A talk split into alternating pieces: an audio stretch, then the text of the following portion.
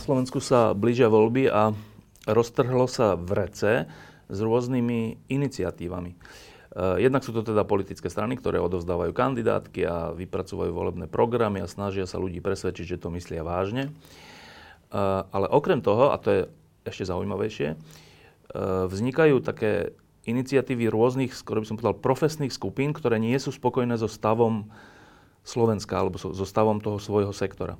My sme tu mali minulý týždeň dvoch ľudí, ktorí nie sú spokojní s korupciou na Slovensku, so stavom súdnictva, polície, prokuratúry a hovorili veľmi zaujímavé veci. E, predtým sme tu mali ľudí z IT sektoru, ktorí nie sú spokojní s tým, ako sa na Slovensku obstaráva, respektíve ako sa míňajú peniaze v tomto sektore a chcú, aby sa to zmenilo. A v poslednom týždni alebo pred dvoma týždňami vznikla iniciatíva, ktorá sa volá A dosť. A je to iniciatíva zase ľudí, ktorí nie sú spokojní so školstvom, so stavom školstva. E, my sme mali už jednu lampu o školstve, to sme robili ešte v IMKE, e, kde sme hovorili o tom, ako to je, ale táto iniciatíva, keďže je teraz pred voľbami, tak tuším, e, že bude troška aj nasmerovaná na, na to, že čo by teda mali asi aj politici urobiť, respektíve aké zákony by sa mali prijať, respektíve bude ma to zaujímať, čo táto iniciatíva vlastne znamená, tak som pozval dvoch inicia- iniciátorov tejto iniciatívy. E, tak sa vás hneď opýtam, prečo ste s tým vyšli a prečo teraz? Bolek. Tak teraz, preto, čo si Štefan hovoril, že je pred voľbami, to znamená, že ľudia, voliči premyšľajú a vlastne čo chcú s touto krajinou a čo očakávajú od svojich politikov, ako sa budú rozhodovať. No a my si myslíme, že je veľmi dôležité, aby si volič všimol, že školstvo není v dobrom stave, alebo možno to vidí, že cesta je rozbitá, to, to všetci vidíme, možno má nejaký zlý zážitok zo zdravotníctva so svojimi rodičmi, prarodičmi, ale možno, že volič si nevšíma, že školstvo je v zlom stave.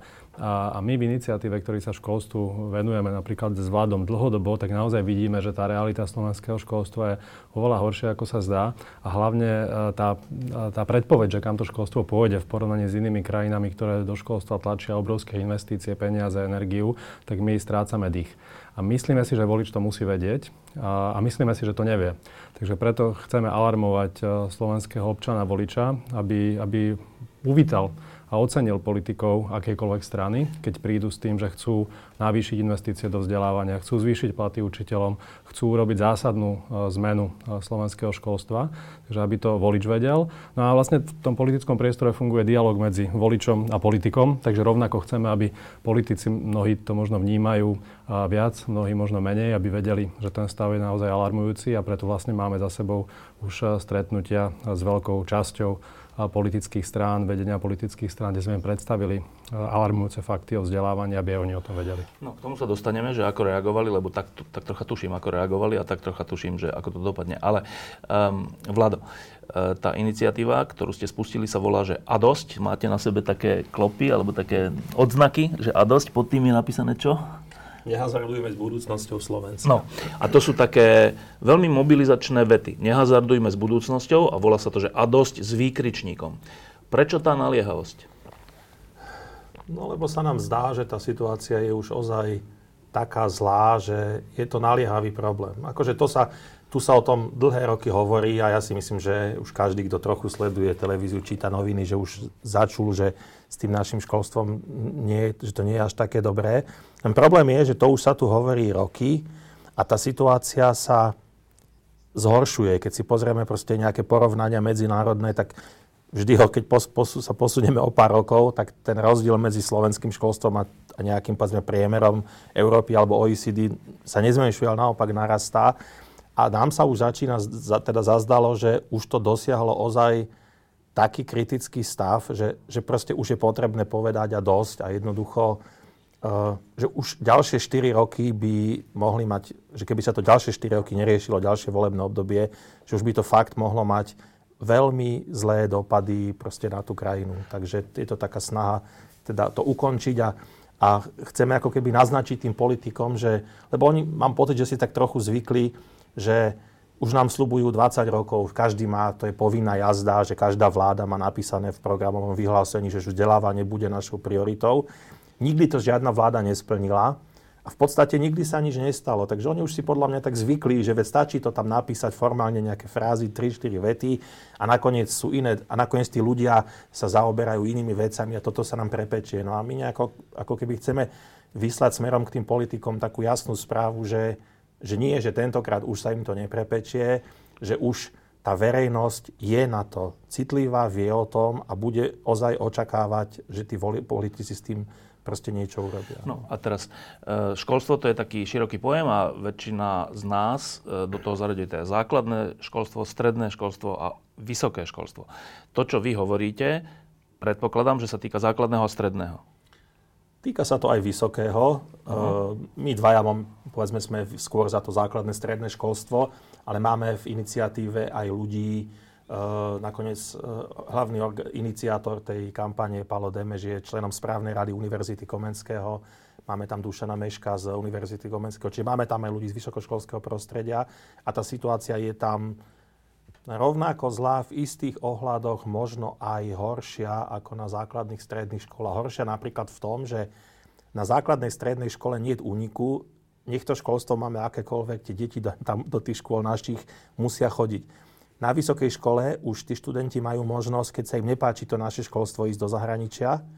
A keďže to naše vysoké školstvo nie je dobré, tak veľmi veľká časť našich, tých najšikovnejších maturantov odchádza na, povedzme, do Čiech. Najviac do Čiech, ale aj do iných krajín. To znamená, v tomto sú tie vysoké školy na tom ešte horšie ako tie na, základné, stredné, pretože tí najlepší žiaci na základnej strednej úrovni musia ostať v našom systéme, zatiaľ čo tí najlepší vysokoškoláci nemusia a oni aj nezostávajú a tie vysoké školy tým veľmi trpia. No, ja som bol teraz nedávno na jednom stretnutí, som ho moderoval, to bolo stretnutie prezidenta Kisku s e, dôležitými ľuďmi e, Bansko-Bystrickej, Bansko-Bystrickej župy, alebo teda Bansko-Bystrického regiónu. E, kde bola teda veľké zastúpenie aj učiteľov zo základných stredných škôl aj z univerzit. A tam bol taká zaujímavý, jeden taký zaujímavý moment, že e, zaznelo tam to, že na, na vysoké školy prichádzajú stále menej pripravení mladí ľudia. A tam sa prihlásil nejaký, myslím, že to bol učiteľ z gymnázia, ktorý povedal, že moment, to by akože naznačovalo, že my posielame tam tých zlých. Lenže aj k nám chodia stále horší ľudia zo základných škôl, stále menej pripravené deti zo základných škôl. Čiže ja keď som to tam počúval, tak som mal zrazu taký dojem, že počkej, tak to je že úplne že prepojené, že zlé základné, z toho vyplýva zlé stredné a z toho vyplýva ešte aj zlé univerzity. Um, tam nebol čas na toto nejako rozpliesť, ale teraz skúsim u vás, že keď povieme, že naše základné školy produkujú, produkuje škaredé slovo, ale teda vychádzajú zo základných škôl stále menej pripravení žiaci, študenti na stredné školy a dokladujú to aj nejaké tabulky a ty dokonca hovoríš, Vlado, že sa ten rozdiel medzi priemerom Európianami zväčšuje. Čo tým vlastne myslíme? Čo tým myslíme, že, tí, že čo, 8 9 v akom zmysle je stále menej pripravený? Bolek. No, vo veľmi jednoduchom zmysle, pričom najzaujímavejšie bývajú často tie extrémy. Veľmi nedávno prebehla aj médiami správa o škole v Podsádku, kde novinár zistil, že vlastne v 9. ročníku nikto není pričom rodin, e, komunita, ktorej škola pôsobí, rastie e, pomerne rýchlo a v 9. ročníku nikto není. No tak zistil, že pretože väčšina detí prepadne 2, 3 alebo krát, e, chlapci, a dievčatá už majú, majú bábetko vo veku 14-15 rokov. Takže oni v podstate nikdy do tej 9. triedy ani neprídu, to znamená, nemajú ani šancu sa s tým učivom 9. triede oboznámiť. No a to, že prepadli v 5. 6. ročníku 2-3 krát asi znamená aj to, že aj v tom učive predchádzajúcich ročníkov ich schopnosť to učivo nadobudnúť, ako by nebola, nebola naplnená. Takže to sú naozaj extrémy, ktoré sa na Slovensku množia a to je za veľkou časťou e, tých zlých výsledkov. Že nám rastie skupina škôl, ktoré dosahujú takéto katastrofálne výsledky, že vôbec nedokážu tie deti pripraviť ani v tom úplne základnom, aby nemali, ako sa hovorí, samé peťky. No, ale to hovoríme teda, predpokladám o nejakej oblasti, kde je rómska populácia, alebo tak, čo sa týka tých e, dievčat, ktoré mm. sú hneď tehotné a chalanov, ktorí trikrát prepadnú.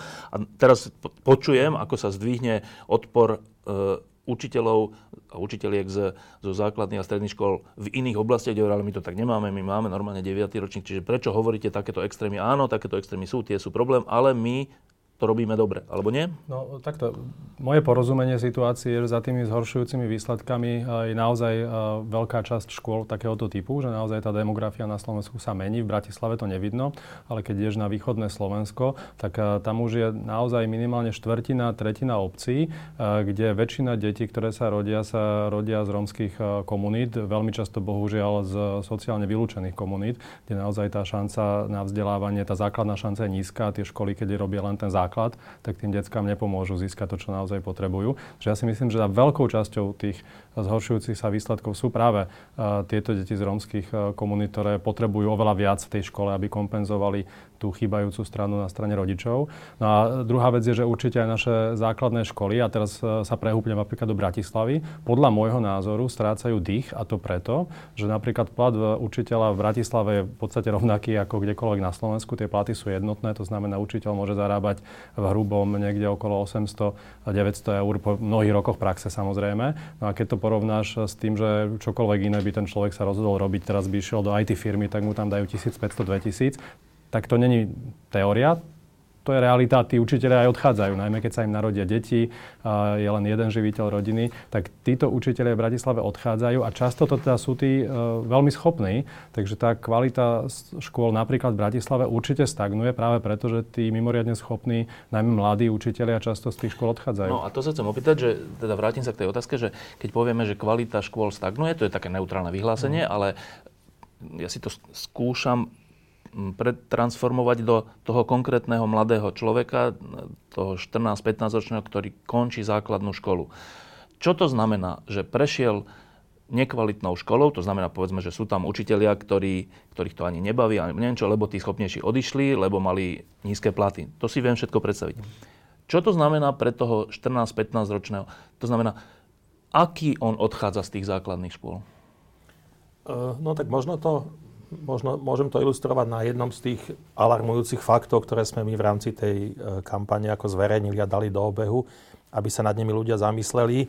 A to sa týka toho merania PISA, toho medzinárodného testovania, ktoré síce je často za všeličo kritizované, ale v tomto, myslím, je spolahlivým meritkom, že v tej PIZE, v každom predmete, ktorý je testovaný, matematika, prírodné vedy, čitateľská gramotnosť, oni majú takú 6 pásmovú stupnicu, že teda ako tí žiaci ovládajú to, to, to, to, tú matematiku. A to najspodnejšie šiesté pásmo, to je, to je taká úroveň, že tí žiaci ako keby nevedia skoro nič a v podstate to, čo vedia, im absolútne nebude stačiť na to, aby sa v živote v tej oblasti nejak rozumne zamestnali, aby rozumeli tomu, čo sa budú v každodennom živote stretávať. To znamená, ak je niekto v matematike v tom najnižšom pásme, tak to znamená, že on si nebude vedieť vyrátať, či mu dali dobre výplatu, nebude rozumieť tomu, čo znamená, že cena stupne o 5%, nebude rozumieť zmluve. Úrokom a ničomu, tak ďalej. Ničomu spra- no.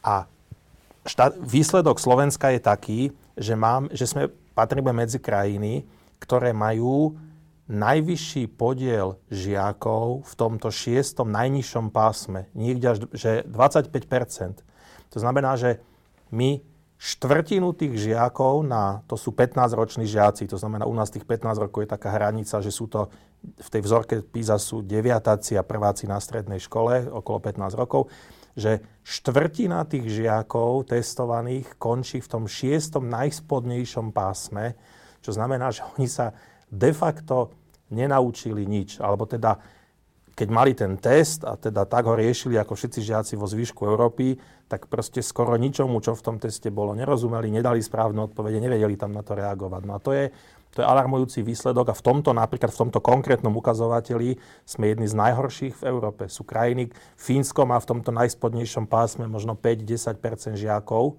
my tam máme 25% žiakov a ten podiel sa zhoršuje. Teda keď tá PISA, test, ten testy sú každé 3 roky a e, oproti predchádzajúcim testovaniam, do ktorých sme sa už zapojili, nám narastá počet žiakov v tej najspodnejšej úrovni, 6. A chcem povedať, že to zďaleka nie sú len rómsky žiaci.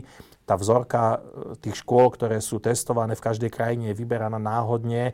To znamená, že ten podiel tých testovaných žiakov našich v tej vzorke Rómov v tej vzorke je taký, ako je v populácii. To znamená, že ak je v populácii, ja neviem, 10% Rómov, tak aj v tej vzorke bolo 10 Rómov, ale my tam máme ale my tam máme štvrtinu žiakov v tej najspodnejšej, čiže to sa nedá odbiť tým, že to sú nejakí zo sociálne znevýhodneného prostredia. To sú aj žiaci z iných z iných prostredí, ktorých proste tá základná škola ako keby nedokázala naučiť ani, ani toľko, aby boli v tej 5. úrovni. No a to, to hovoríme zase iba extrém, že 6. úroveň, ale my v skutočnosti chceme, aby všetci boli v prvej, druhej úrovni, ale teda predpokladám, že my sme v takej 3., 4., 5., že ako no, tí žiaci sú, tí žiaci sú roz, e, akože niektorých žiakov máme v prvej úrovni, niekoľkých v druhej, niekoľkých v tretej, čiže to je akože rozvrstvené. Samozrejme, že máme aj žiakov v tej prvej úrovni, no, máme aj vynikajúcich žiakov, ale ale máme štvrtinu žiakov v tej šiestej úrovni. No, a, teraz... a to je zlé samé o sebe, bez ohľadu na to, aj keby tri štvrtiny zvyšné boli v tej prvej úrovni,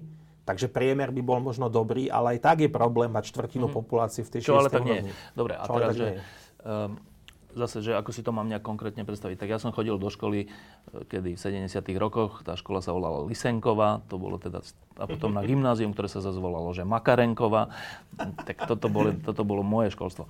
Ale teda tá, tá, tá zvyšková pamäť, že však matematika, normálne sme sa učili matematiku, boli, boli príklady, e, potom boli nejaké vyvolávania, potom boli nejaké písomky a proste tak. Vždycky tam boli aj takí, ktorí to nevedeli, tak, tak sme si navzájom pomáhali a proste tak. A nejak, nejaký bol výsledok. Teda to, čo vy hovoríte, je, že dnes sa to zhoršuje, zhoršuje, zhoršuje? Áno. Tak ak áno, jak si mám potom predstaviť tie hodiny? Lebo však v skutočnosti ide o tie hodiny, že jak to tam prebieha. To znamená, že dnes to prebieha inak, ako si ja pamätám? Ja by som povedal, že tam je, to je niekoľko faktorov. Jeden, ten už tu možno bol spomenutý, sú tí učitelia, ale nedával by som ho možno na prvé miesto z hľadiska dôležitosti, ale tak môžem ním začať, že uh, aj keď to možno niekto bude nerad počuť, dnes ten učiteľský zbor vyzerá inak ako pred 20 rokmi. Za tých 20 rokov kontinuálne mnohí veľmi dobrí z toho školstva ľudia odchádzali, pretože dostali lepšiu príležitosť životnú, alebo proste už to nevedeli finančne uniesť. Takže mám pocit, že skôr tí dobrí, ambiciozní e, odchádzali inám. To znamená, za 20 rokov je to veľký odliv mozgov. Oni, oni, oni povedzme, neodišli do zahraničia, ale odišli v rámci krajiny zo školstva inám. Uh, to je jeden faktor. Druhý faktor, aj tie osnovy sa veľmi, uh, za tých 20 rokov bolo niekoľko reform toho, že čo sa tie deti učia, toho kurikula. A pravda je, že pri každej tej reforme sa v podstate to učivo vyhadzovalo a posúvalo nahor, ako keby dnes už sú tie osnovy oveľa menej náročné, že dnes už ani sa netvárime, že by sme boli schopní to tie deti naučiť, čo sme ich učili pred 20 rokmi. Čiže, z hľadiska kvantity či z hľadiska kvality? Aj, ná, aj kvantity, aj náročnosti. Ako, ako proste, ako keby taký ústup nastal, že, že sa nám zazdalo, že to, čo sme vtedy, a podľa mňa oprávnenie, že to, čo sa učilo vtedy, bolo veľmi ťažké a bolo toho veľa a neviem čo. A trochu sa to proste redukuje. Niekde mám pocit, že až prehnanie, že ako keby niekde na tom prvom stupni by sa tie deti mohli aj viac učiť, ale proste strašne taká opatrnosť zavládla. To je druhý faktor. A tretí, že veľmi sa zmenil prístup tých detí k tomu učeniu. Tá škola ešte povedzme na prelome tých, okolo tej revolúcie, predsa len to bola jedna inštitúcia, ktorá mala takú nejakú spoločenskú autoritu, deti sa jej báli, rodičia sa jej báli, ako, čo, čo možno nie je optimálne. Nikto tu, ako nemali by sme chcieť, aby sa deti a rodičia školy báli, ale, ale bolo to tak za toho sociku. Rešpekt, že mal. Rešpekt mal, ale aj taký proste, že tam bolo nemysliteľné, aby žiak proste Neprišiel. nejak rebeloval a polemizoval s učiteľom. Proste, a toto sa veľmi zmenilo, takže dnes tí žiaci majú pocit, že keď, si, keď sa tomu nebude venovať a neurobi si úlohu a že nič sa nestane a ten, ten učiteľ ho aj tak nemá ako potrestať, a škola ho nemá ako potrestať a rodič mu povedal, že kašli na to, ja ti aj tak dám firmu, zdedíš po mňa. Jednoducho ten, ten prístup k tomu vzdelávaniu sa úplne zmenil a teraz sa môžeme baviť, že prečo, ale proste berme to ako sociologický fakt. Čiže sú tam iní učitelia, iné osnovy a iný prístup k tomu vzdelávaniu a, toto v sú, a možno ešte nejaké ďalšie faktory. A toto v súčte spôsobilo, že skutočne priemerné vedomosti dnešného deviataka sú rádovo horšie, aké boli pred 20-25 rokmi. Teraz ešte, teraz som zase troška si sa, sa zamyslel, že čo to znamená pre tých, ktorí sú talentovaní v každých triede, keď sme chodili do školy, vždy v triede boli takí tí talentovanejší a takí pomalší, a však takto je normálne, tak, takí sme, sme rôzni ľudia. E, tí talentovaní mali úlohy skôr hotové, aj potom druhú polovicu hodiny sa troška aj nudili, lebo už to mali vypočítané, alebo tak. Dnes čo to robí s tými talentovanejšími, tento stav?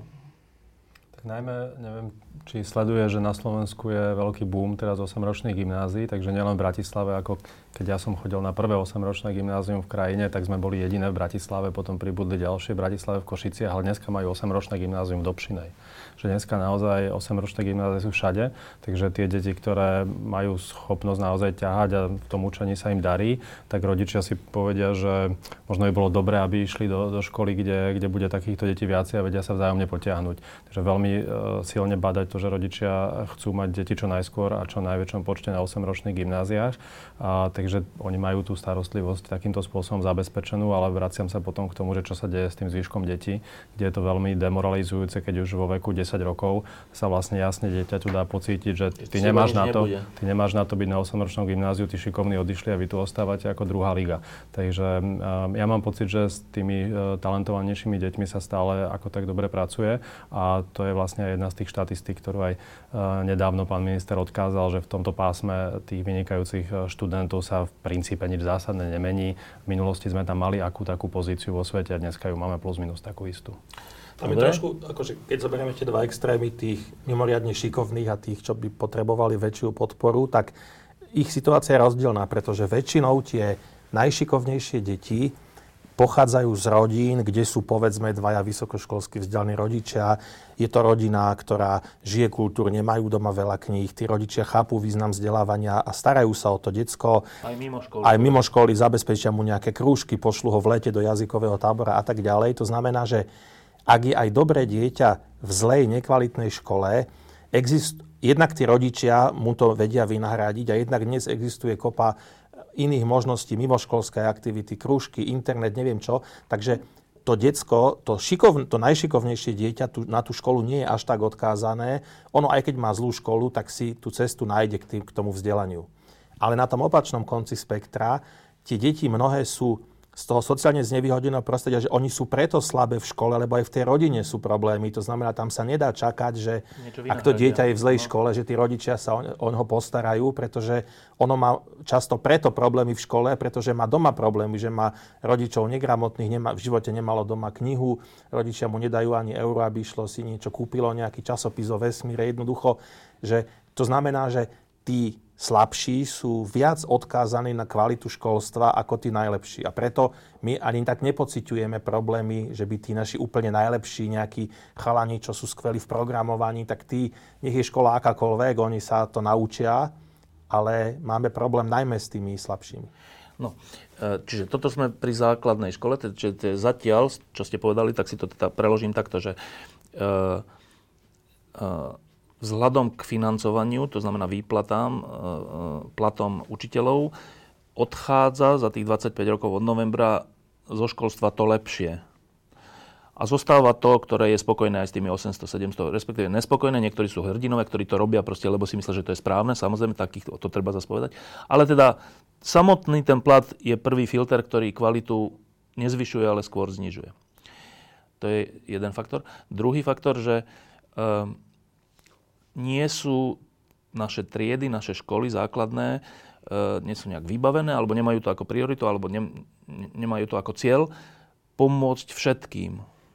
Že sú nejaké školy, ktoré pomáhajú, pomáhajú, ktoré sú vytvorené pre tých talentovaných, to je ale úzka špička, ale tí ostatní, tí sú ponechaní na pospas. Tak, to je, to je dnešný stav základného školstva na Slovensku. Hej? Dobre, teraz skúsme ešte chvíľku hovoriť o stredných školách. Že to, z toho mi toto asi tak vyplýva, že stredných škôl je strašne veľa. Je, je mm, snaha, aby všetci mali strednú školu. To znamená, že stredných škôl je strašne veľa. Tí špičkoví, tí, o ktorých hovoríte, sa na tých stredných školách uplatnia. Predpokladám, že aj tie stredné školy sú nejaké špičkové potom pre nich. No ale čo s tým priemerom a podpriemerom, ktorý klesá aj podľa tých e, štatistík a, a porovnaní medzinárodných, že ten potom prichádza na strednú školu takto nekvalitný, z toho je asi jasné, že potom aj stredná škola je zase nekvalitná. Tak toto funguje?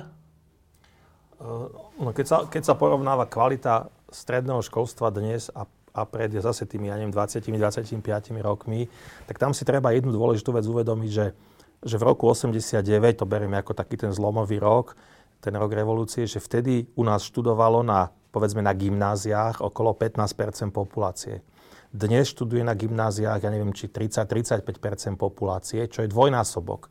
Takže aj keby všetko ostatné zostalo rovnaké, tí učiteľia, kurikulum, všetko, tak ako náhle tam proste zdvojnásobím tu tej, ten diel, z tej podiel z tej populácie, tak sa zníži tá latka, lebo tie deti, proste v, dnes je tam kopa detí na tom gymnáziu, ktoré by sa tam v roku 89 neboli dostali, pretože jednoducho vtedy sa vyberalo 15% populácie, dnes sa vyberá 30 alebo 35 aj viac. Čiže už aj toto automat, ale to je vec, voči ktorej je ťažké bojovať. My predsa, ja si myslím, že by sme mali chcieť, aby sme mali čo najviac vzdelaných ľudí, tak nemôžeme predsa povedať, že je zlé, že máme viac e, vzdelaných ľudí. Tak to by mal byť cieľ. Podľa mňa by tá škola na to mala zareagovať. Proste učiteľia si nemajú čo vyberať, aké deti. Tu máme deti, aké sme si porodili, také máme. Chceme, a to je všeobecný svetový trend, aby čo najviac z nich malo stredoškolské vzdelanie, tak oni by mali byť schopní prispôsobiť tú školu tomu, aby to tie deti zvládali. Predsa nie je mysliteľné držať v dnešnej dobe tento číslo tých 15%, ktoré bolo v roku 89 a zvyšných čo? Dnes je trend, aby, aby skoro 100% populácie malo strednú školu. To znamená, keď my sa budeme tváriť, že na gymnázia má ísť 15% populácie, tak čo tu budeme mať 80% automechanikov a kominárov? Proste to sa predsa nedá. Dnes tá doba vyžaduje, aby sme mali veľký podiel populácie všeobecne stredoškolsky vzdelaný. A to nutne znamená, že to gymnázium nemôže mať takú úroveň za prvej republiky. Študovalo na gymnáziu nejakých 5 populácie. To, to je taká, taký diel, ako je dnes PhD študentov. No tak proste pokiaľ si poviem, že tento typ školy je pre 5, 5 elity národa, tak, ta, tak tam môžu Vergilia dikto, toto recitovať v latinčine v pohode. Ale keď to má byť škola pre 40% populácie, tak tá látka musí ísť no, dolu. No, no ale to je, to je presne, že, ale to je moja otázka vlastne, že uh, ja by som tak predpokladal, že keď niekto sa chce vzdelávať a rodičia na tom, mu v tom pomáhajú a tak, a ide na to gymnázium, tak, tak to gymnázium ho má ťahať dopredu, nie ho nejako, nie, nie stagnovať alebo ho dokonca brzdiť. No ale keď znížime látku, látku kvality, kvôli tomu, aby 40% detí chodilo na gymnázia, tak potom ten, ktorý sa chce naozaj gymnaziálne vzdelávať, nielen formálne, že bude na gymnáziu, ale v skutočnosti to je slabé, tak toho to bude strašne brzdiť. To znamená, že vlastne 4 roky stráví že mohol by stráviť oveľa lepšie. Toto je častý argument a máš, máš pravdu v tom, že ľudia niekedy oponujú, že dobre, všetko, čo som povedal, je v poriadku, ale že tá spoločnosť predsa len potrebuje nejakých 10-15% tých špičkovo vzdelaných a keď my to rozšírime na 40-50% populácia a znížime látku, tak no. prídeme o tých 10% ktorých potrebujeme. No. no, áno, ja s tým súhlasím, ale tak potom je otázka, či sme nemali na tú zmenenú situáciu zareagovať napríklad tým, že by vznikol nejaký tretí typ strednej školy. Predsa to nie je nikde napísané, že tu na veky musíme mať len dva typy stredných škôl elitné gymnázium a odborné školy, tak možno dozrela doba na to, neviem, aby vznikol ďalší typ, nazvime to, že stredná všeobecno vzdelávacia škola, ktorá nebude taká náročná ako to elitné gymnázium, tam nebudú čítať Vergilia v latinčine, čak to ani, asi ani dnes už no. nečítajú, že? Ale, ale, ale bude to všeobecno vzdelávacia škola. Ja neviem, kde sa má dnes vzdelávať budúci manažér e, strednej, stredný alebo budúci web designer, tak na sošku neviem, prečo by mali ísť na odborné školstvo, to je pomerne všeobecná vec.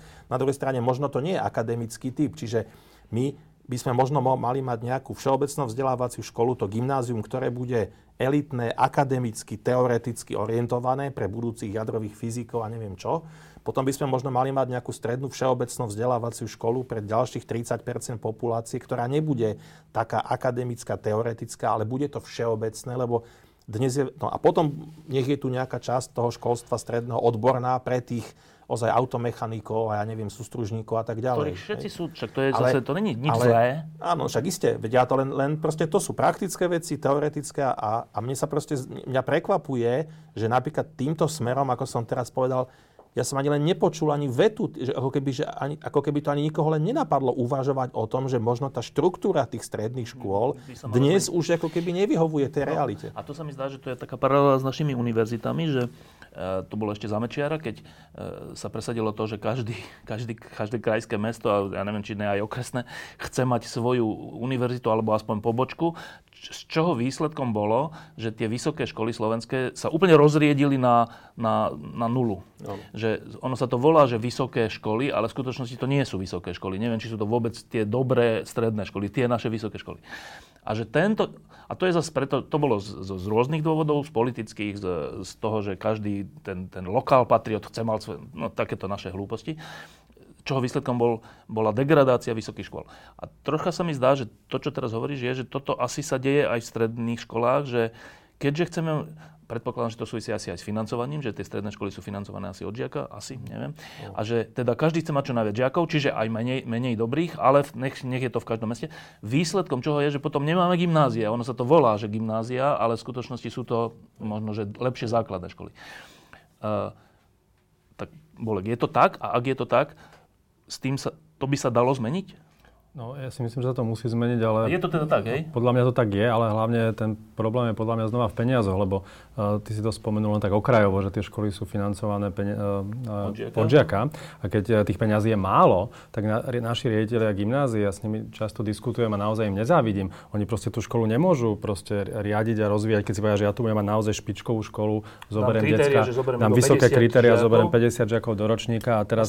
A naozaj to sa, to, to sa nedá, ak naozaj chcem im dať to špičkové špičkové vzdelanie. To znamená, že my v prvom rade potrebujeme navýšiť normatív na žiaka, tak ako je dneska nastavený, či už sa ten spôsob financovania bude meniť alebo nebude meniť, to je jedno, správa zľava, musí byť viac peňazí. Keď je viac peňazí, tak sú mnohí riaditeľia, ktorí by si povedali, no tak ja tú školu chcem takto profilovať ako, ako elitnú, alebo ju chcem profilovať, uh, že pôjde pomáhať deťom v sociálne ťažkých podmienkach, kde to stojí zase viac energie tým deťom pomôcť. Takže tí riaditeľia mnohí sú naozaj takí, že by vedeli, vedeli, čo s tou školou robiť, ale keď im dávame na, na úplne minimálne platy učiteľ, učiteľov, dokonca také, že tí najlepší tam už ani nechcú ísť, tak naozaj tie školy proste idú takom tom strednom prúde prežitia, že veľa žiakov, nejak rýchlo to proste celé vybaviť a... Áno, ale že iba mi popíš model, lebo zatiaľ mm-hmm. ho mhm. nepo, ne, neviem si ho ani predstaviť, že uh, kým to bude tak, že školy dostávajú peniaze na žiaka, čiže keď máš tisíc žiakov, dostaneš tisíckrát niečo, a keď máš 100 žiakov, tak iba stokrát niečo. Ak je to takto, tak neviem si celkom predstaviť, že ktorý riaditeľ by to urobil tak, že ale ja chcem mať kvalitnú školu, tak radšej dostanem iba 500.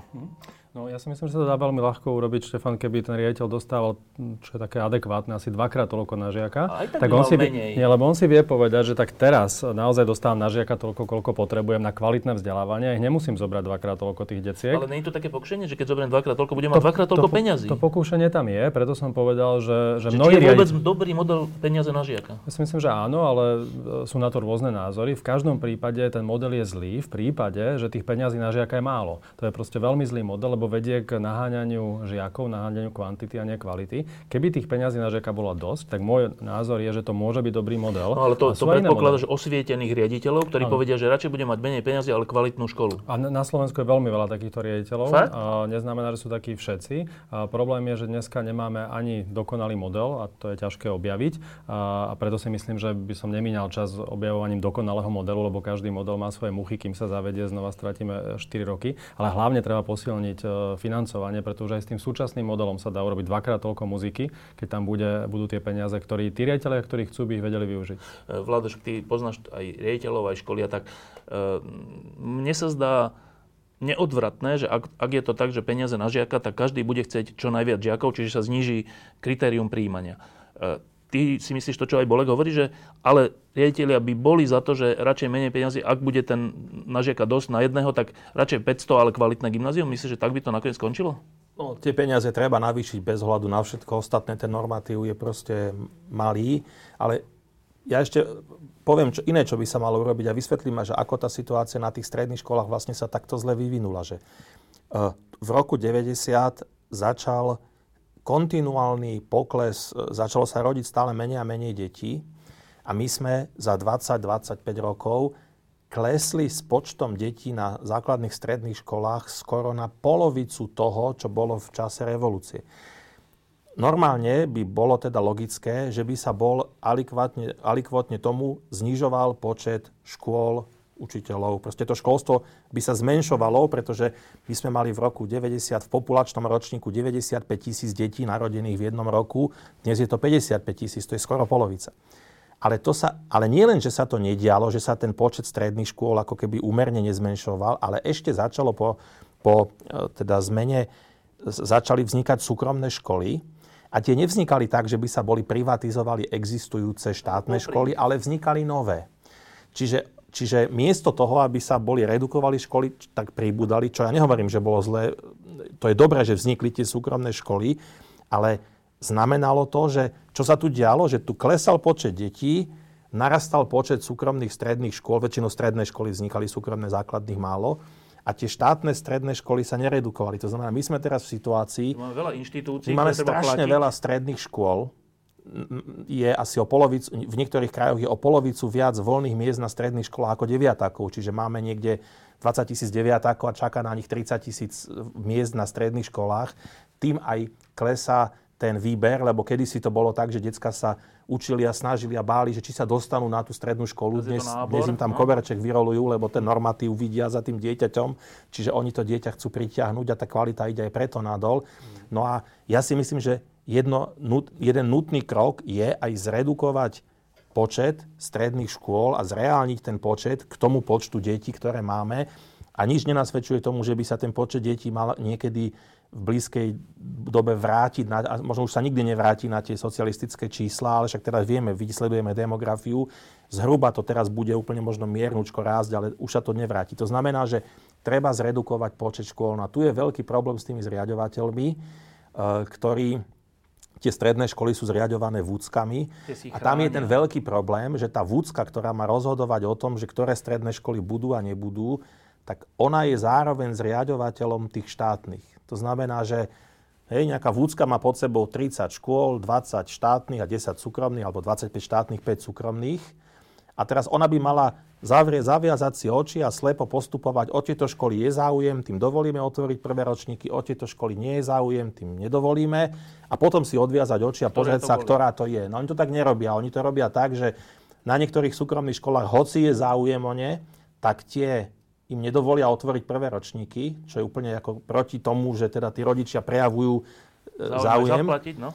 A naopak dovolujú otvárať prvé ročníky svojim štátnym No pretože je veľmi, sa chcú vyhnúť tej nutnosti tú školu zrušiť. Keby to nechali úplne na trh, tak proste o tú školu nebude záujem a oni ako zriadovateľia ju budú musieť zrušiť, lenže rušiť školu je veľmi nepríjemný Negatívne. proces. No tak treba tých učiteľov prepustiť, treba tým rodičom, ktorí tam ešte majú nejaké deti, vysvetliť, že tá škola sa bude rušiť a oni budú musieť sa presunúť na inú školu. Je to aj politicky veľmi nepríjemná vec. Navyše vždy vzniknú petície na tých sídliskách, keď, sa, keď sú tam tri školy a povie sa, že táto sa ruší, táto, no. tak tretina sídliska je hore nohami, petície, proste štrajky, neviem čo.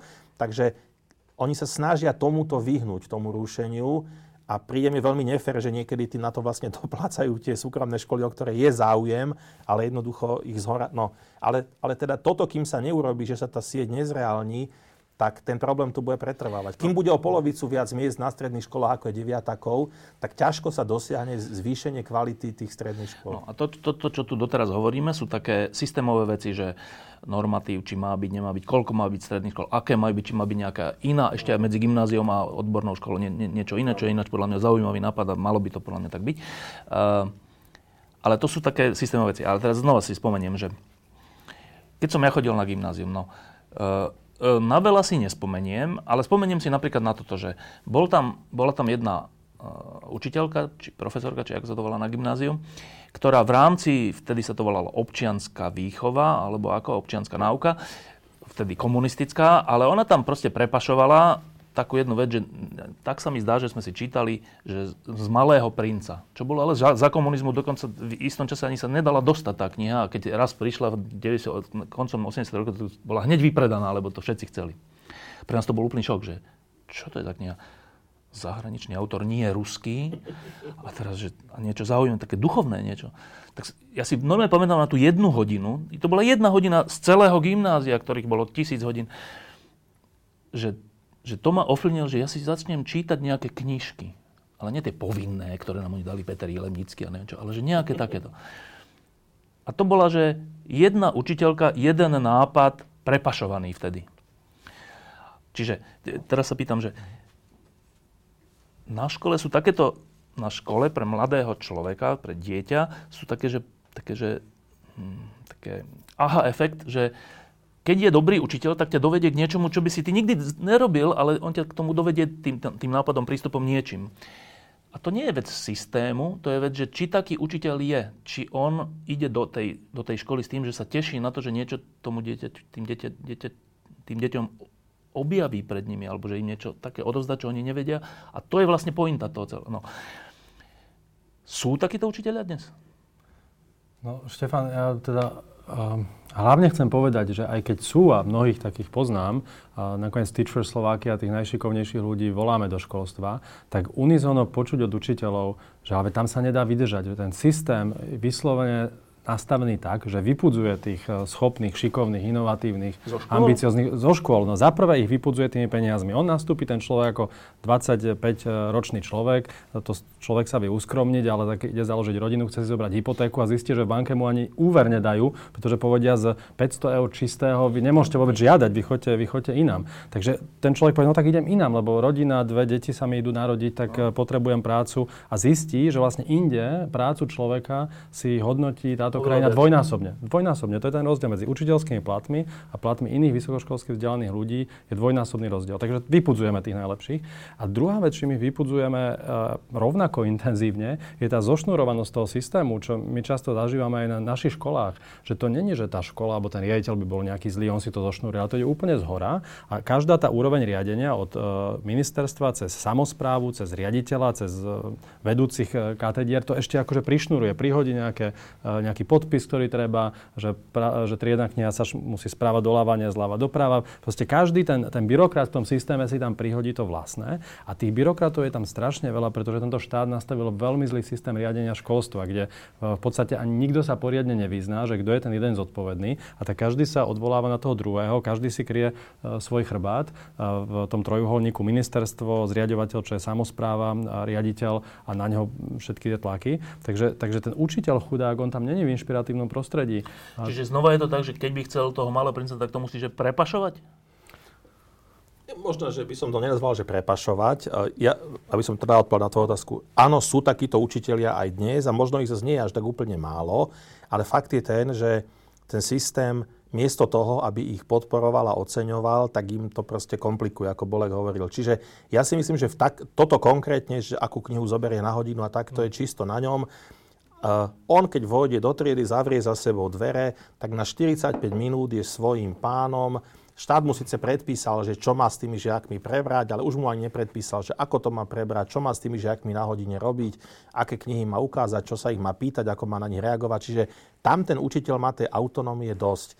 Ten problém je, že niekedy to, čo sa deje v tej zborovni a na tých chodbách, je tak vyčerpávajúce, že potom ty, keď vôjdeš do tej triedy a máš tú chvíľu, kedy by si konečne mohol si to užívať s tými deckami, tak si taký unavený, znechutený a proste, že, že, že sa ti to proste nedarí. Tá byrokracia to je úžas, vieš, lebo to niekedy chce aj čas, že ten učiteľ si musí prezrieť nejaké knižky, rozhodnúť sa, ktorú zoberie, pripraviť si to, neviem čo. A keď miesto toho musí škrtať nejaké tabulky a vypl- vyplňovať, tak jednoducho ten čas nemá. Teraz niekedy sa stane, že on takéto niečo urobí. Teraz cez víkend som sa rozprával s jedným učiteľom z gymnázia, nebudem hovoriť mesto, nie je to Bratislava, ktorý takéto veci robí, podľa mňa presne ten typ učiteľa, ako si ty povedal, ale ne, slovenčinár, ale neustále má problémy, že jeho kolegyňa, učiteľka slovenčinárka, keď sa toto dozvie, že on doniesol nejakú knihu žiakom na hodinu, ktorá nie je v nejakom ministerskom zozname alebo v nejakom tom štátnom vzdelávacom programe, tak ona začne na neho útočiť, že prečo to robí a že tá kniha nie je pre tých žiakov vhodná, nech to nerobí a ide to bonzovať riaditeľovi. Jednoducho, že ešte v rámci toho zboru tí ostatní, ktorí to možno robia rutinérsky a proste tak ako keby cítia, že on dvíha latku hej, a že teda keď on bude robiť takéto všelijaké kúsky s tými žiakmi, že oni potom aj od nich to budú očakávať a teda ako keby ho začínajú vyštípavať, že, že nerob tu takéto experimenty a on chce zobrať deti proste do divadla a toto a jednoducho aktívne k tomu pristupuje. Ale tí ostatní, tam je to taký, nechcú. to nechcú, lebo sa boja, že proste to Jak bude potom niekto chcieť. Čiže, čiže skutočne ten systém, miesto toho, aby takéhoto učiteľa odmenil, podporil dal ho za vzor ostatným, umožnil mu, povedzme, to svoje know-how šíriť, tak naopak rôznymi spôsobmi ho, ho znechutí a ho vyštípe. No. Ešte jedna otázka pred východiskom, ktoré, ktoré, na ktoré sa vás budem za chvíľku pýtať. Uh, tá otázka je troška širšia než samotné školstvo. Uh, počúvam, že uh, dnešné deti sú, keď to zjednoduším, že oveľa drzejšie, keď to poviem škaredo, a keď to poviem krajšie, takže také asertívnejšie.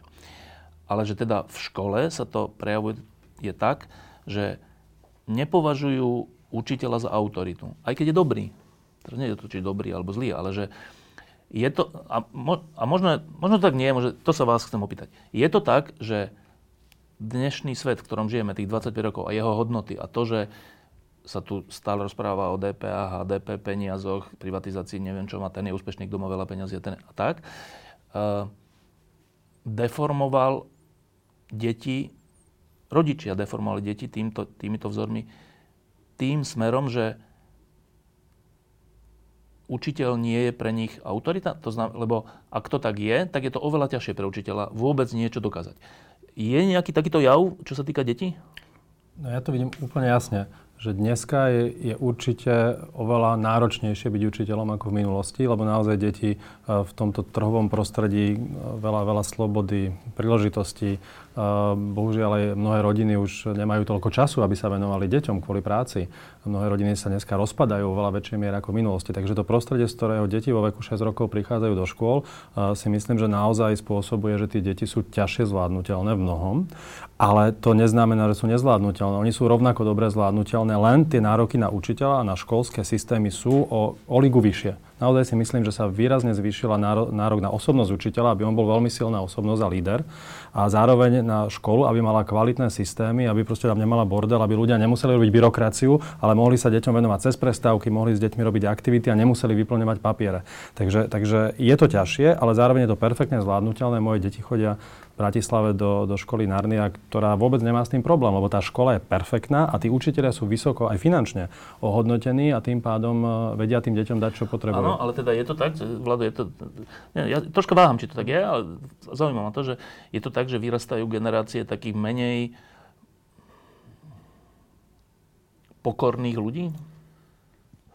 Tak asi, asi, je to, asi je to tak, že tá doba je iná. Táto doba nepraje veľmi také nejakej pokore a úcte a neviem čomu, to aj medzi dospelými, že ne, netvárme sa, že tu sú zrazu nejaké zlé deti a my všetci dospelí sme naďalej úžasní. Že asi mnohé z toho tie deti pochytia aj v tej, teda aj v tej spoločnosti. Ale na druhej strane treba povedať, že ja si myslím, že z veľkej časti, že o tom, že či nejaký konkrétny učiteľ má alebo nemá autoritu u detí, rozhoduje tento učiteľ, a jeho správanie k tým žiakom a, ani, a nie až tak ten, ten plat toho učiteľa alebo to ako vo všeobecnosti. Akože áno, tie deti môžu počuť, že vo všeobecnosti si učiteľov nevážime, ale napriek tomu je možné, aby konkrétny učiteľ mal u detí veľkú autoritu.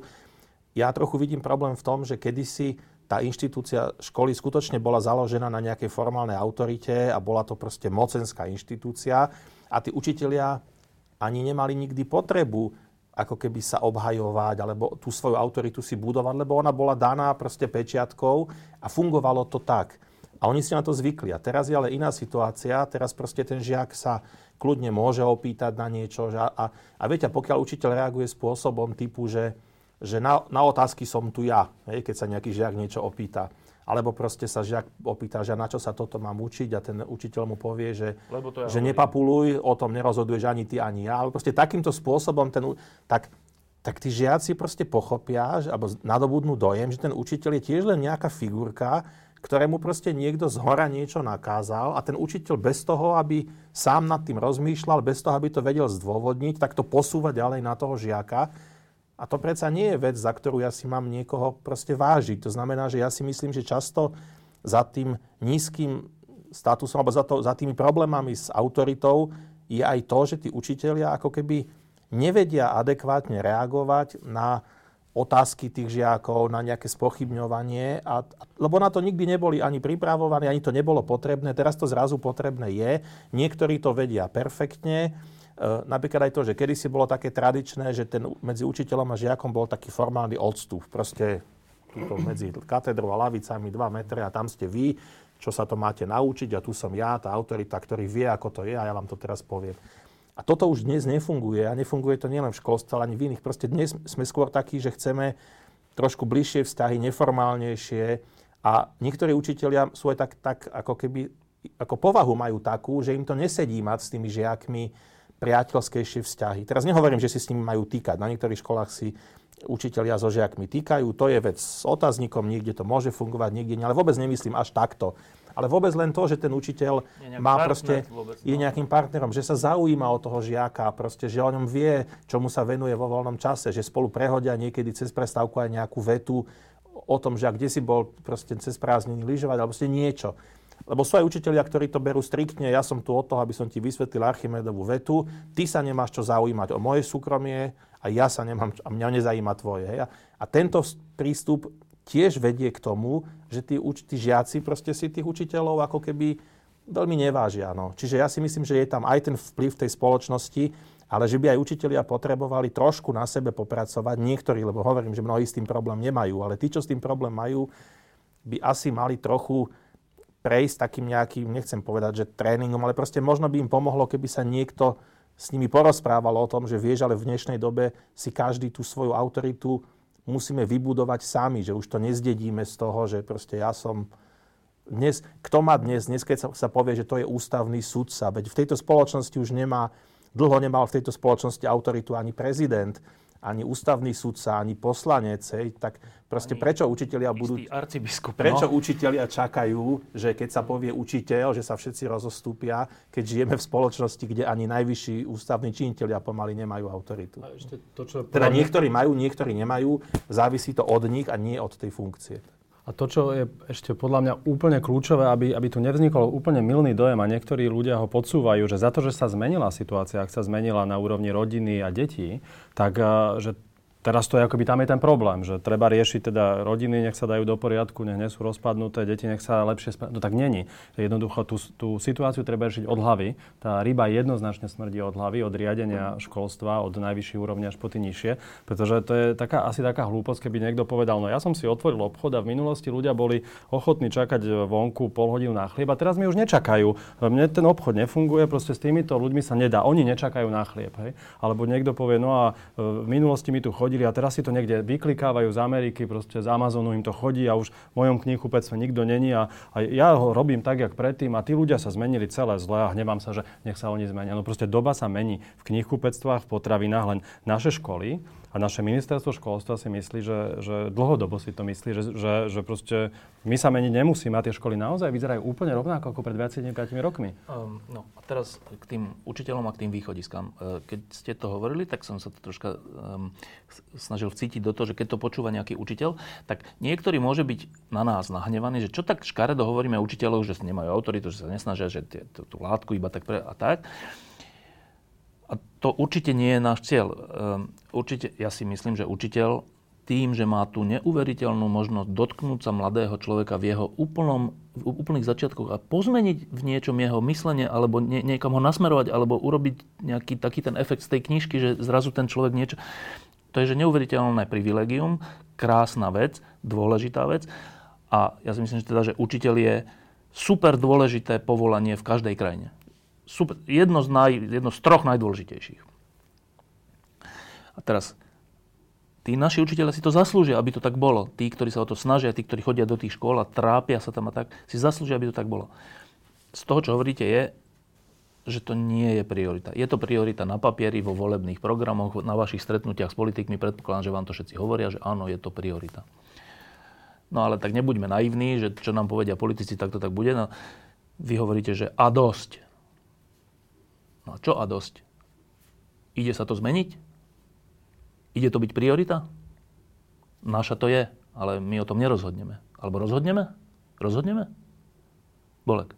Rozhodneme. Rozhodneme o tom pri najbližších voľbách, pri voľbách o 4 roky, o 8 rokov, o 12 rokov a posledných 25 rokov sme rozhodovali, že to nie je priorita. A ako, ako chceme dosiahnuť, aby to bola priorita?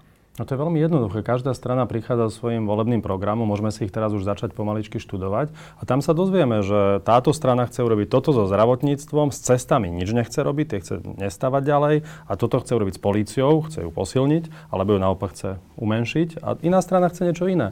Takže treba študovať eh, volebné programy e, strán a vybrať si stranu, ktorá nás reprezentuje najlepšie. No a bohužiaľ faktom je, že, že slovenská verejnosť sa dlhodobo nerozhodovala podľa školstva. Volili sme podľa toho, ten hovoril Európska únia, áno, ten hovoril Európska únia, nie. Československá, Všeličo. reformy. Ale o školstve sa v podstate slovenský volič nebol zvyknutý zamýšľať pri voľbách.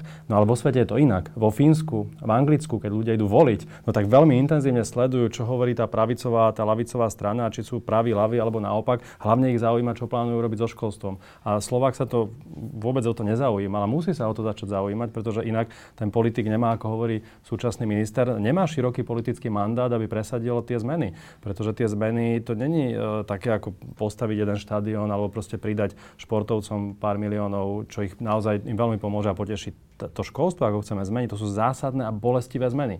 My sme už spomínali, povedzme si ich tak ako v sumáre. Rušenie škôl žiadne školstvo na svete sa nevie pohnúť vpred bez toho, aby sa identifikovali veľmi citlivo a rozumne nekvalitné, najmä nekvalitné školy a zrušili sa. A to je veľmi nepopulárne. Školstvo v situácii, keď sa dlhodobo zmenšuje počet detí, ako hovoril Vlado, nevie prežiť e, a byť kvalitné, že tam bude príliš veľa učiteľov a tí nekvalitní učiteľe musia odísť. Veľmi nepopulárna vec opäť.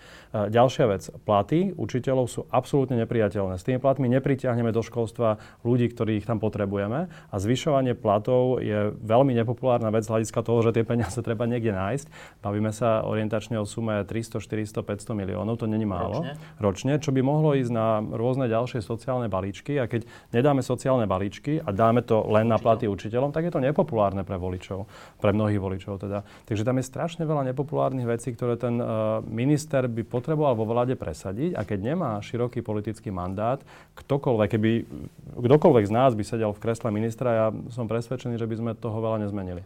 Lebo by si bol odvolaný, keby si takú vec chcel presadiť? Ani by mi to nedovolil. Napríklad pán Čaplovič, eh, keď nastúpil, eh, povedal nejaké odvážne eh, predsavzatia. Niektorí sme to zachytili v médiách, kým to tam pár minút bolo. A to bolo, že na stredné školy a základné pôjde o 240 miliónov viac a na vysoké o 120 miliónov viac. Ja si to pamätám. A na ďalší deň vláda povedala, že to neplatí. To dementovala to vláda. No a dobre, a teraz, že Uh, tak najprv mi povedzte úplne krátko, že teda, ak tomu dobre rozumiem, tá vaša iniciatíva a dosť už sa stretáva s nejakými politikmi za ten krátky čas a politickými stranami.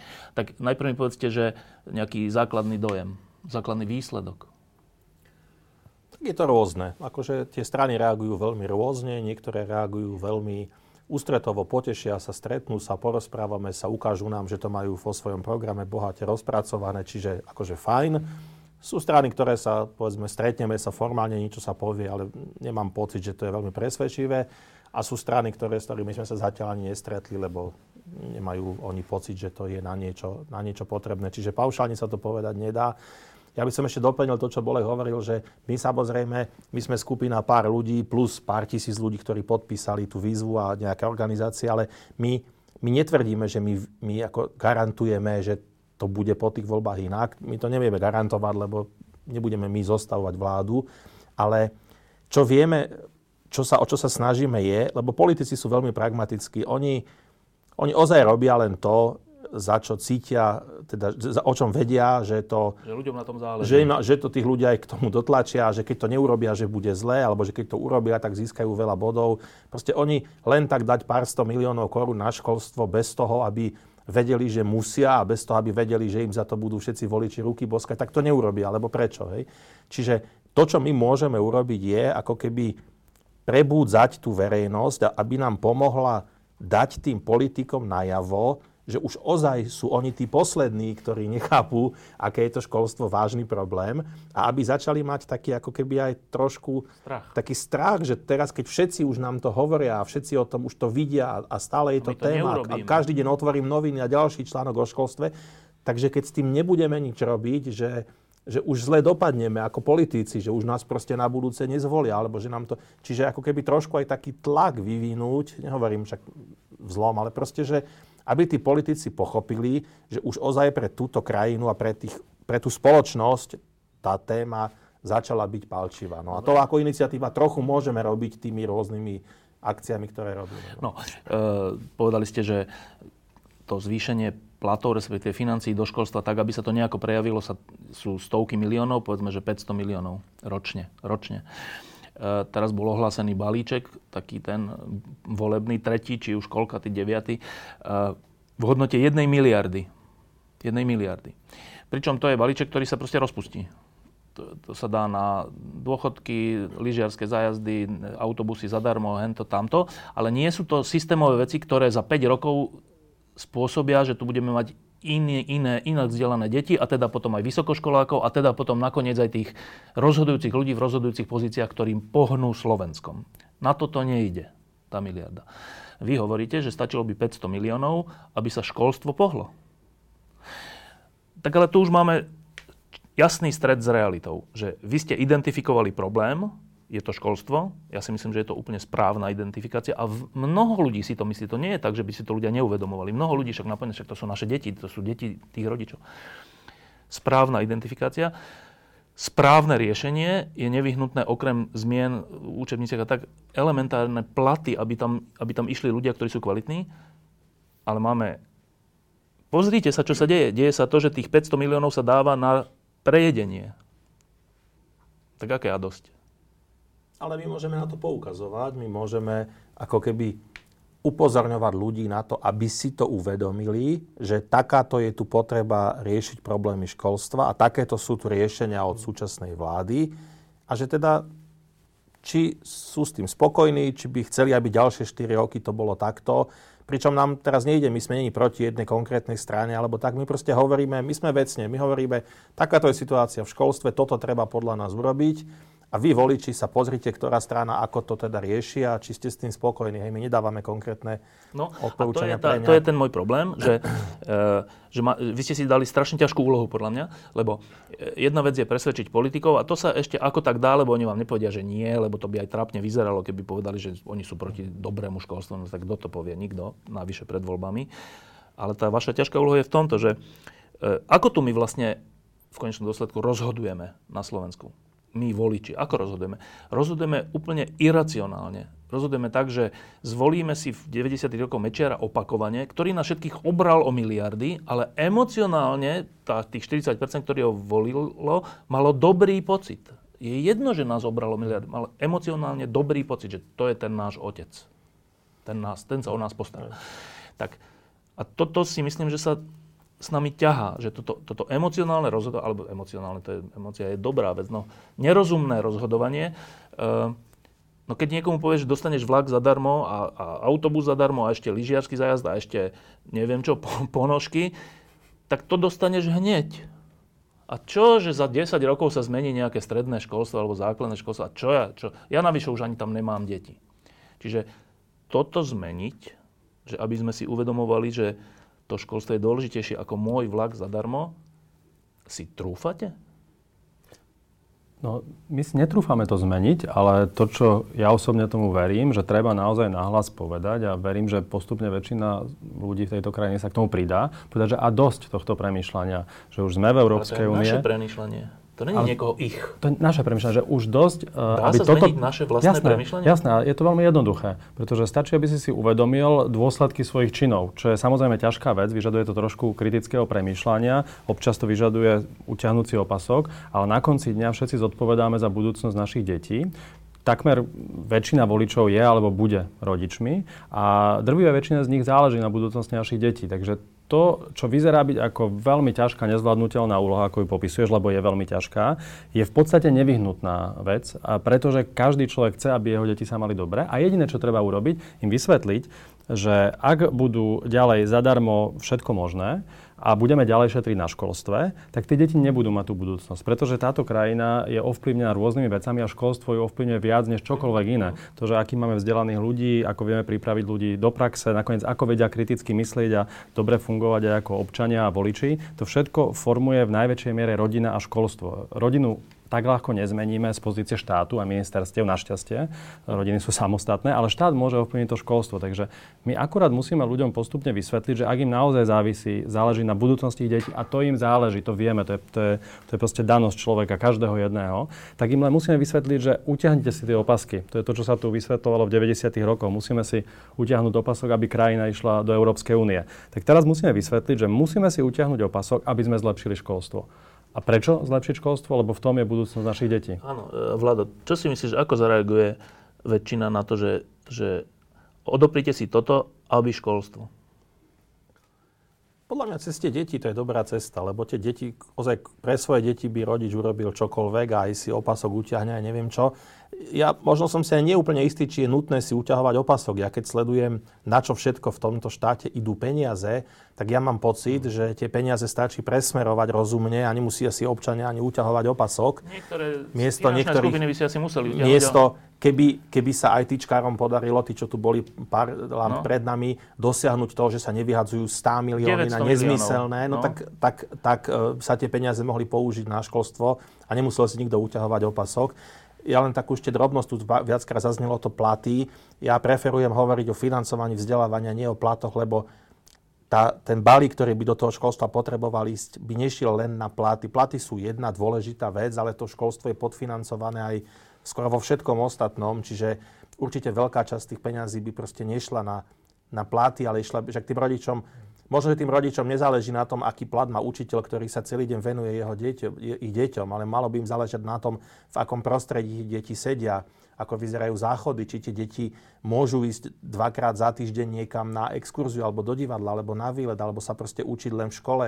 Malo by im záležať na tom, s akými pomockami pracujú, z akých kníh sa učia. Čiže možno, že tie platy, že u nás u Slovákov hovoriť o tom, ne. že niekomu inému zvýšiť plat, akože to na to my sme hákliví, ale keď, keď poviete, že ale ne, nebáme sa o plate, ale báme sa o tom, že ide o to, že za aké učnice sa učí vaše dieťa, tak to trošku lepšie ako tým ľuďom ako dochádza, že to je dôležité. Čiže, čiže uh, ja si myslím, že ešte jedno číslo poviem, lebo tu jeden z tých našich alarmujúcich faktov je ten, že my dlhodobo investujeme do vzdelávania uh, len niečo okolo 4%, 4,2-3% HDP, pričom priemer Európskej únie je niekde okolo 5,5%. A ten rozdiel je asi miliarda eur ročne. A toto je stav, ktorý už trvá možno 10-15 rokov. Takže keď si my zoberieme, že sme oproti nejakému Fínsku alebo Nemecku ušetrili na vzdelávaní miliardu eur ročne, tak si vieme vyrátať za 10 rokov, že aký je to vnútorný dlh toho proste rezortu, že tých 10 miliard proste musí Chýba. chýbať v budovách, v pomôckach, v tom personále, vo všetkom proste, hej. Čiže, čiže ešte aj keby sme 300-400 miliónov dodali, čo by bolo úžasné, tak stále to nie je proste to, čo by sme chceli.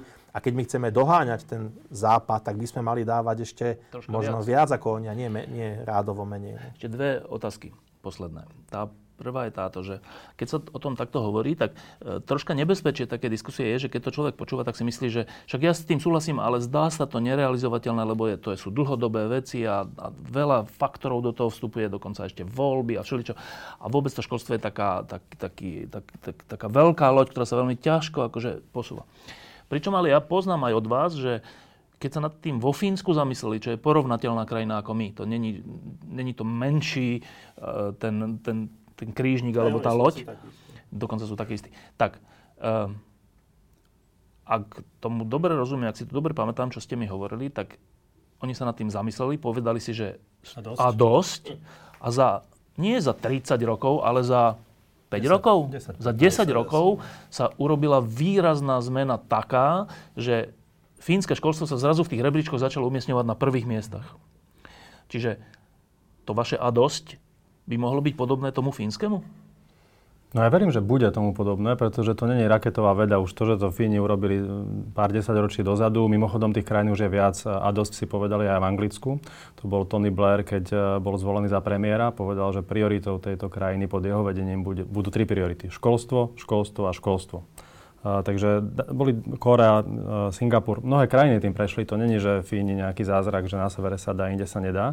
Takže my veríme, že Slovensku bude ďalšia krajina, ktorá si povie, že a dosť. Nebudeme teraz pridávať viac policajtov, aby sme boli bezpečnejší, nebudeme pridávať ďalšie sociálne balíčky, ale všetko, čo treba už všetky zdroje, ktoré ďalej budeme smerovať, budeme navyšovať do školstva. To si vieme povedať ako krajina. A potom existujú už veľmi jednoduché veci, ako vláda už hovoril, že jednak sú to platy učiteľov a niektoré ďalšie veci, ktoré e, vďaka peniazom sa naozaj podarí e, veľmi rýchlo a dobre rozbehnúť. Akurát, čo je teda ten malý háčik, aby to neznelo celé také rúžové, že divák už má pocit, že viac menej sa to stane. No nestane sa to samé. Stane sa to vtedy, keď sa politické strany naprieč celým spektrom dohodnú na tých kľúčových zmenách. Pretože asi nie je nič horšie, ako keby uh, jedna strana, ktorákoľvek teraz bude, bude pri moci, na ďalšie 4 obdobie to tie ďalšie peniaze nasmerovala, ja neviem, takto, že poďme teraz stavať takéto školy a takto platiť učiteľov a potom príde o 4 roky strana a povie, toto je celé zlé, tam vzniklo veľa súkromných škôl, tie musíme teraz zrušiť a zrušíme aj tie, tie gymnázia a znova takto. A potom tá strana predchádza sa nahneva a po 4 rokoch im to znova vráti. Tak teraz bude po našom. Takže to Fínsko a všetky ostatné krajiny urobili celospoločenskú dohodu kľúčových politických strán tých základných princípov. V detailoch sa zhodnúť nemusia, ale základné princípy, to znamená, že kde tie peniaze pôjdu, kto o nich bude rozhodovať, aby to nebolo, že nedávno sa volil riaditeľ samozprávou školy. Ja ako rodič som mohol voliť, voliť riaditeľa a dneska ma už starosta môže prehlasovať, že už samozpráva si môže buchnúť do stola a povedať, dám tam svojho kamaráta. Tak, a to sa zmenilo tento rok. Hej? A to, to sú tak zásadné veci, kde, kde to není možné, aby sa to menilo. To znamená, tie politické strany, ktoré vedú túto krajinu, sa musia dohodnúť raz, dva, tri, štyri, päť vecí, ktoré nebudú meniť, dokoľvek z nich bude pri moci. Peniaze sú jedna z tých vecí a sú tam nejaké ďalšie štyri veci, ktoré e, sa vieme ako odborná verejnosť veľmi rýchlo zhodnú na tom, čo to je. A toto, keď sa udeje, tak e, tá zmena, tá ako v iných krajinách, nastane na Slovensku. V dohľadnom čase, teda nie, že za 100 rokov. Nie, môžu to urobiť e, v dvoch momentoch. Pred voľbami a po voľbách. Ale myslím, tá zmena uh, už potom v tom školstve, to není zmena za 40 rokov, nie, ale nie. Dve, tri volebné obdobia. Dve, tri volebné obdobia. Dobre, e, teda troška hneď ma napadá, že kedy také sa stalo, že by sa slovenské politické strany dohodli na nejakej priorite a naozaj ju potom dodržiavali. Asi sa dohodli, čo sa týka Európskej únie, to sa asi stalo vtedy, dávno, že teda to bude pre nás správne, aby Slovensko bolo Európske oveľa viac si nepamätám. Ja si pamätám. Finančná no. hospodárska zodpovednosť teraz boli nastavené pravidlá na to, aby ako, neklesol dlh po 3%. Aby neklesol dlh a to, je, to bolo veľký konsenzus a pre veľké dobro našej spoločnosti a opäť našich detí, lebo keď sa zadlžíme, tak ja budem si kupovať veci, ale naše deti by sme obrali. Čiže tam sa to podarilo, podarilo. čiže ty vidíš, že aj tu by sa to mohlo podariť. Určite, ja som presvedčený, že máme rozumných politikov, akurát je potrebné... Počkaj, teraz váš slova troška. akurát je potrebné, aby sa sústredili na tému vzdelávania. A keď sa pozrieme na posledných premiérov piatich tejto krajiny, ja som nepočul o vzdelávaní. Či už hovorili o balíčkoch, integ- o všeličom hovorili, ale vzdelávanie tam nebolo. Uh, dobre. Uh, a ten premiér musí byť samozrejme tá, tá nosná sila Aj teraz zmien. prezident hovorí oveľa viac o vzdelávaní ako o premiér. Tá posledná otázka je táto, že uh, vy, si, vy ste tú iniciatívu urobili, lebo nie ste spokojní a ste odhodlani niečo pre to urobiť, aby sa to zmenilo, čo je prvý predpoklad úspechu, že nie o niečom hovoriť, ale niečo preto robiť. Tak vy ste si povedali, že nebudete iba sa stretávať, ale že, že dáte si tento odznak a budete chodiť do takýchto diskusí a budete presvedčovať dokonca politikov, čo je neuveriteľná vec. No a teraz ja sa opýtam úplne tak paradoxne, že a my ostatní, ktorí nie sme ani učitelia, ani, ani nemáme povedzme, že deti v škole, ale myslíme si, že je to dôležité. Dokonca, že je to najdôležitejšie dôležitejšie ako všetky ostatné reformy, ktoré sa tu teraz idú alebo neidú diať. Ako vám môžeme pomôcť? No, napríklad, tak jednak tak najruklapnejšie, že podporiť, lebo je rozdiel, či nejaká iniciatíva má za sebou 2000 podpisov alebo 20 tisíc, čiže, ale to je len, to je len taká maličkosť, ale napríklad to je len pár klikov, tam podporiť www.kampaň.a.dosť.sk stránka kampane, tam je možnosť taký formulár pridať sa. Ale to je bole maličko. Ešte raz www.kampaň.a.sk Dá sa podpísať. Áno. Dobre, áno, to je jedna možnosť. To je taká maličkosť, ale možno, že iná. Uh, ešte raz, ja som povedal, že cieľom je, aby politici videli, že túto spoločnosť skutočne trápi stav vzdelávania. A teda s čím viac kanálov na, budú túto informáciu dostávať, tým lepšie. Keď si pozrieme, o čom sú blogy, dneska veľa ľudí bloguje, tak každý deň sa objavia blogy, naštvali ma v banke, išiel som, rozbil som si auto na diere na ceste, to je kata- A to proste takéto rôzne komunálne veci, že ľudia píšu o svojej nespokojnosti. Možno keby písali o tom, že sú nespokojní so školstvom, že by tí politici videli, že... Je to téma. Že, aha, tak ozaj to tých našich voličov trápi. Ale nespokojní so školstvom nemyslím len v tom zmysle, že budú písať, že a dnes zase učiteľka kričala na moje dieťa. Teraz nemyslím, aby to bolo nejak proti tým učiteľom alebo proti tej škole, ale proste celkovo, že nech, nech, rodič povie, že ja nechcem, aby moje dieťa chodilo zadarmo vlakom, ja chcem, aby dostalo kvalitné vzdelanie. Proste jednoducho uh, dať rôznymi spôsobmi politikom najavo, že to vnímajú, že, lebo tí, tí politici sa možno spoliehajú, že a tí ľudia aj tak tomu nerozumejú, však je ticho, kľud možno ani, ani nevidia, že možno sú spokojní s tým. A bohužiaľ, ono aj mnohí rodičia sú s tým spokojní, lebo proste, to Bolek hovoril na začiatku, že k lekárovi chodí každý, skoro každý dospelý, takže vidí, ako to je, tam čaká v čakárni kopa ľudí, lekár sa na neho ani nepozrie, niečo mu predpíše a tak ďalej. Čiže ten dospelý má konkrétnu vlastnú skúsenosť s tým, že to zdravotníctvo nefunguje dobre. Ale do školy tí rodičia nechodia sami, oni tam ráno pošlú dieťa, dieťa sa po obede vráti a ten rodič možno ani nevie, čo sa v tej škole deje, v akej lavici to dieťa sedí, z akej knihy sa učí, v akej triede proste sedí, v akej šatni sa prezlieká. Tak čiže možno, že by e, pomohlo, keby tí rodičia trošku sa o to začali viac zaujímať a teda začali možno aj blogovať alebo nejakým spôsobom to tým politikom dávať najavo, že bože, toto, je pre, toto, vy, toto vy dopustíte, aby naše deti takto študovali? No. E, teraz robím takú vec, že ešte raz zopakujem, lebo si myslím, že to je dôležité. Uh, www.kampaňadosť.sk je správne to podpísať. Ja to urobím teraz, hneď po tejto relácii. A teda ešte úplne na záver, že obidvaja máte to, že a dosť na červenom odznaku je, je december 2015 Eh, na začiatku som hovoril, že je, všeli, je, je viacero iniciatív, ktoré v rôznych oblastiach sa o niečo snažia a chcú privodiť nejakú zmenu. Táto je jedna z nich, táto vaša je výborná z toho všetkého, čo ste hovorili. Um, fakt veríte, že sa týmto smerom niečo pohne? Bolek. Ja jednoznačne verím, že sa to pohne buď veľmi rýchlo vpred, alebo rýchlo vpred, pretože naozaj to zaostávanie, to je naozaj desivé, keď si pozrú ľudia na našej web stránke, keď už budú podpisovať, dali sme dokopy 9 alarmov.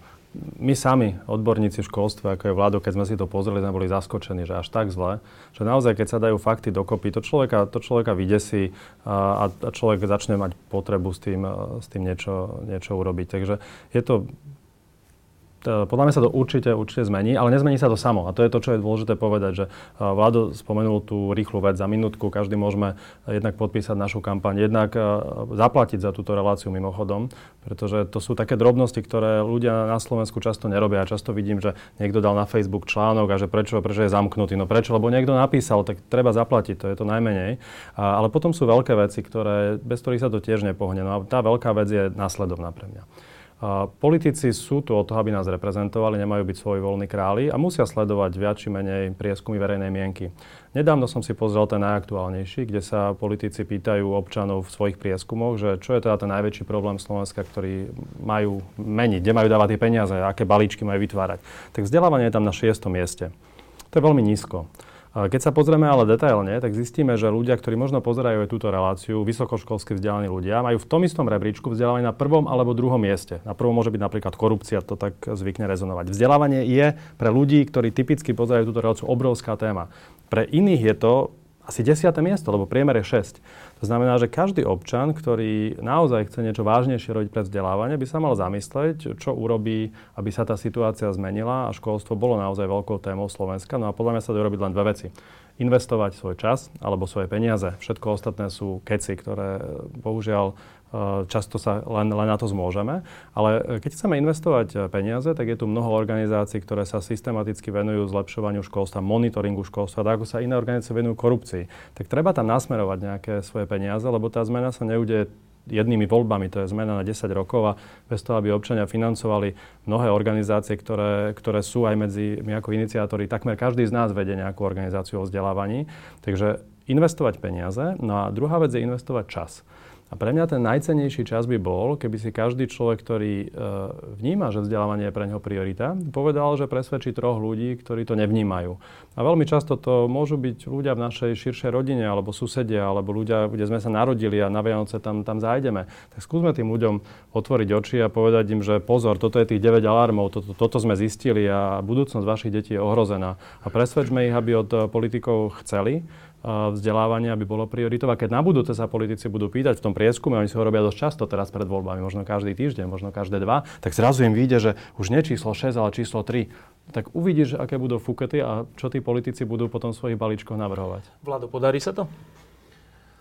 Tak to bude závisieť aj od uh, jednak výsledku volieb a jednak od toho, do akej miery ešte máme do volieb 3 mesiace, do akej miery teda sa nám podarí možno tú verejnosť tak nejako prebudiť a zmobilizovať a koľko teda bude tých hlasov, ktoré budú tým politikom pripomínať, že ozaj teda dosť, už robte niečo s tým školstvom. Lebo zatiaľ je trošku taká situácia, že viaceré strany uh, jednak prvý, prvýkrát, priznám sa, ja to sledujem už dávnejšie tú tému, dlhé roky, prvýkrát mám u niektorých dnes teda opozične alebo mimovládnych strán pocit, že to skutočne pochopili, a že to myslia vážne a že majú tie programy nie že dve formálne frázy, že vzdelávanie je dôležité, ale že majú rozpracované, čo by urobili. Čiže ako keby ja im tentokrát prvýkrát niekoľkým tým stranám verím, že keby v tej vláde boli, že sa to začne reálne riešiť. Otázka je, či teda majú šancu v tej vláde byť.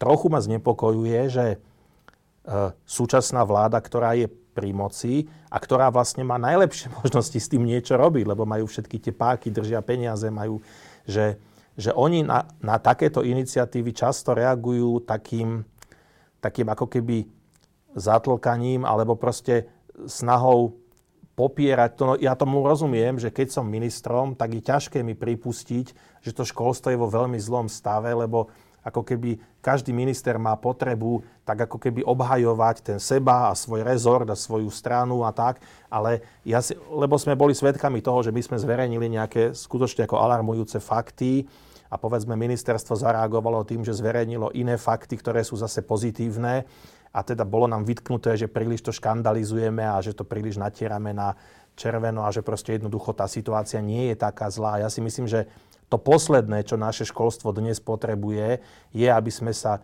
presviečali, že tá situácia nie je až taká zlá.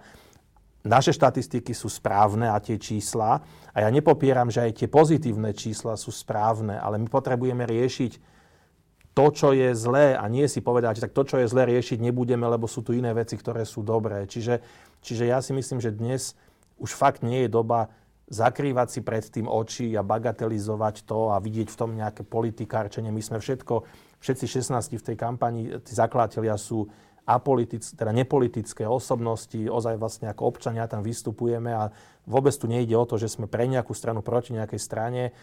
Tu ide o vecný problém a, a bolo by oveľa užitočnejšie, keby aj to ministerstvo, a teraz nemyslím len toto konkrétne, ale keby vždy ministerstvo bolo ako si otvorené aj tej kritike a priznalo, áno, tak toto sa nám darí, ale toto sa nám nedarí a preto na toto sa budeme sústrediť. A nie opačne, že keď sa ukáže, že sa nám niečo nedarí, tak povieme, no to sa nám nedarí, ale toto sa nám darí, tak týmto sa budeme chváliť. Hej. Čiže, no.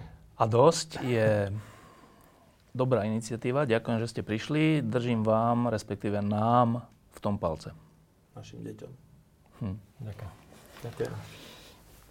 Fakt je toho teraz dosť veľa týchto iniciatív, čo je úplne sympatické. No to je výborné čo, ne, nepamätám si, kedy to, toľko toho bolo. Ešte 98. A dokonca na komunálnej úrovni sa mi zdá, že už tí ľudia začínajú fakt mať aj vplyv. Teraz boli dva také prípady. V Petržalke sa chystal nejaký absurdný parkovací no, systém, drahý, blbý. No, Ľudia sa ozvali, prišli na to zasadnutie, urobili krík, Bajan no. to stiahol. Števček v staromeste začal, že zatváracie hodiny tých barov no. a neviem čoho, že do 10. a tak ľudia sa ozvali, Zrušil. stiahol to. Čiže ako keby na tej komunálnej úrovni Ľahšie. zdá sa, že Ľahšie. už tí politici začínajú sa pozerať, že čo si tí ľudia myslia, len v tej veľkej politike je to samozrejme proste trochu iné. No. Toto mi príde úplne neuveriteľné, že keď hovoríte, že a to je, to je zrejmý fakt, že každému ide o vlastné deti, každému, okrem nejakých chorých prípadov, ale že každému ide o vlastné deti, pričom nie každému ide o školstvo. Jak je to možné? Mm. A ja si myslím, Vlado, ty si teda sa priznám v tomto väčší expert, najmä dlhodobejšie v tom pôsobí, že ľudia nevidia až tak tú pridanú hodnotu, že si myslia, že tá škola, ne, škola nie je tak dôležitá pre jeho dieťa, si myslím. No lebo tak čo, tak aj tak sa fleky vybavujú cez známosti, nie? Aj, aj tak je proste nezamestnanosť, tak uh, daj, ak bude hlavne, aby uh, mal, mal tie známosti, kontakty a mám pocit, že nechápu tej súvislosti tej školy a uplatnenia v praxi. Lebo však v tej škole to dieťa sa môže zlepšiť alebo aj zhoršiť. Hej. To jeho dieťa. Nezažili to možno, že tie školy ni- nikdy neboli také dobré, že väčšina možno aj občanov Slovenska nezažila tú dobrú školu, takže vidí, že toto som tej školy dostal, no Však to tak, pretrpí nejako. tak keby to aj nedostal také dobré, tak to zase až taký problém nebude, lebo on sám nedostal veľa ten človek z bežnej základky, takže ja mám pocit, že majú takú osobnú Ondřej skúsenosť. Štefl často poukazuje na taký teda rozdiel, že úplne inak ľudia pristupujú ku školstvu a k vzdelávaniu, že vo vzdelávaní, eh, v školstve a zdravotníctvu, že keď, ide, o- keď máš choré dieťa, tak trváš na tom, aby bolo liečené Mm. najnovšími liekmi, najnovšími metódami, Najviac peňazí. nemocnici. Keby ti lekár povedal, že "A veď my už 30 rokov takto to riešime, tak povie, že aké 30 Idem inde. rokov, že veď ja som počul, že už teraz existuje nejaký, že tam je zo strany rodičov taký tlak na to, aby všetko bolo robené tým najnovším aj- Najlepším no, spôsobom. v tej škole absolútne im nevadí, že všetko sa, že sa mnohé robí ako pred 30 rokmi. Naopak, ešte poznám prípady učiteľov, ktorí chceli robiť niečo po novom A rodičia to nechceli. a rodičia majú pocit, že a čo toto tu vymýšľate, však my pred 30 rokmi sme si to nadiktovali, napísali, naučili sa a, a tu som a, nič, a neublížilo mi to. Ako keby, že tí rodičia sa, sa bránia tomu novému a domáhajú sa tomu, čo sami v tej škole no. zažili. Čo v zdravotníctve nikdy nebolo, že ale na čo CT, však ja keď som... Pijavice dajte. Ja, áno, pijavice.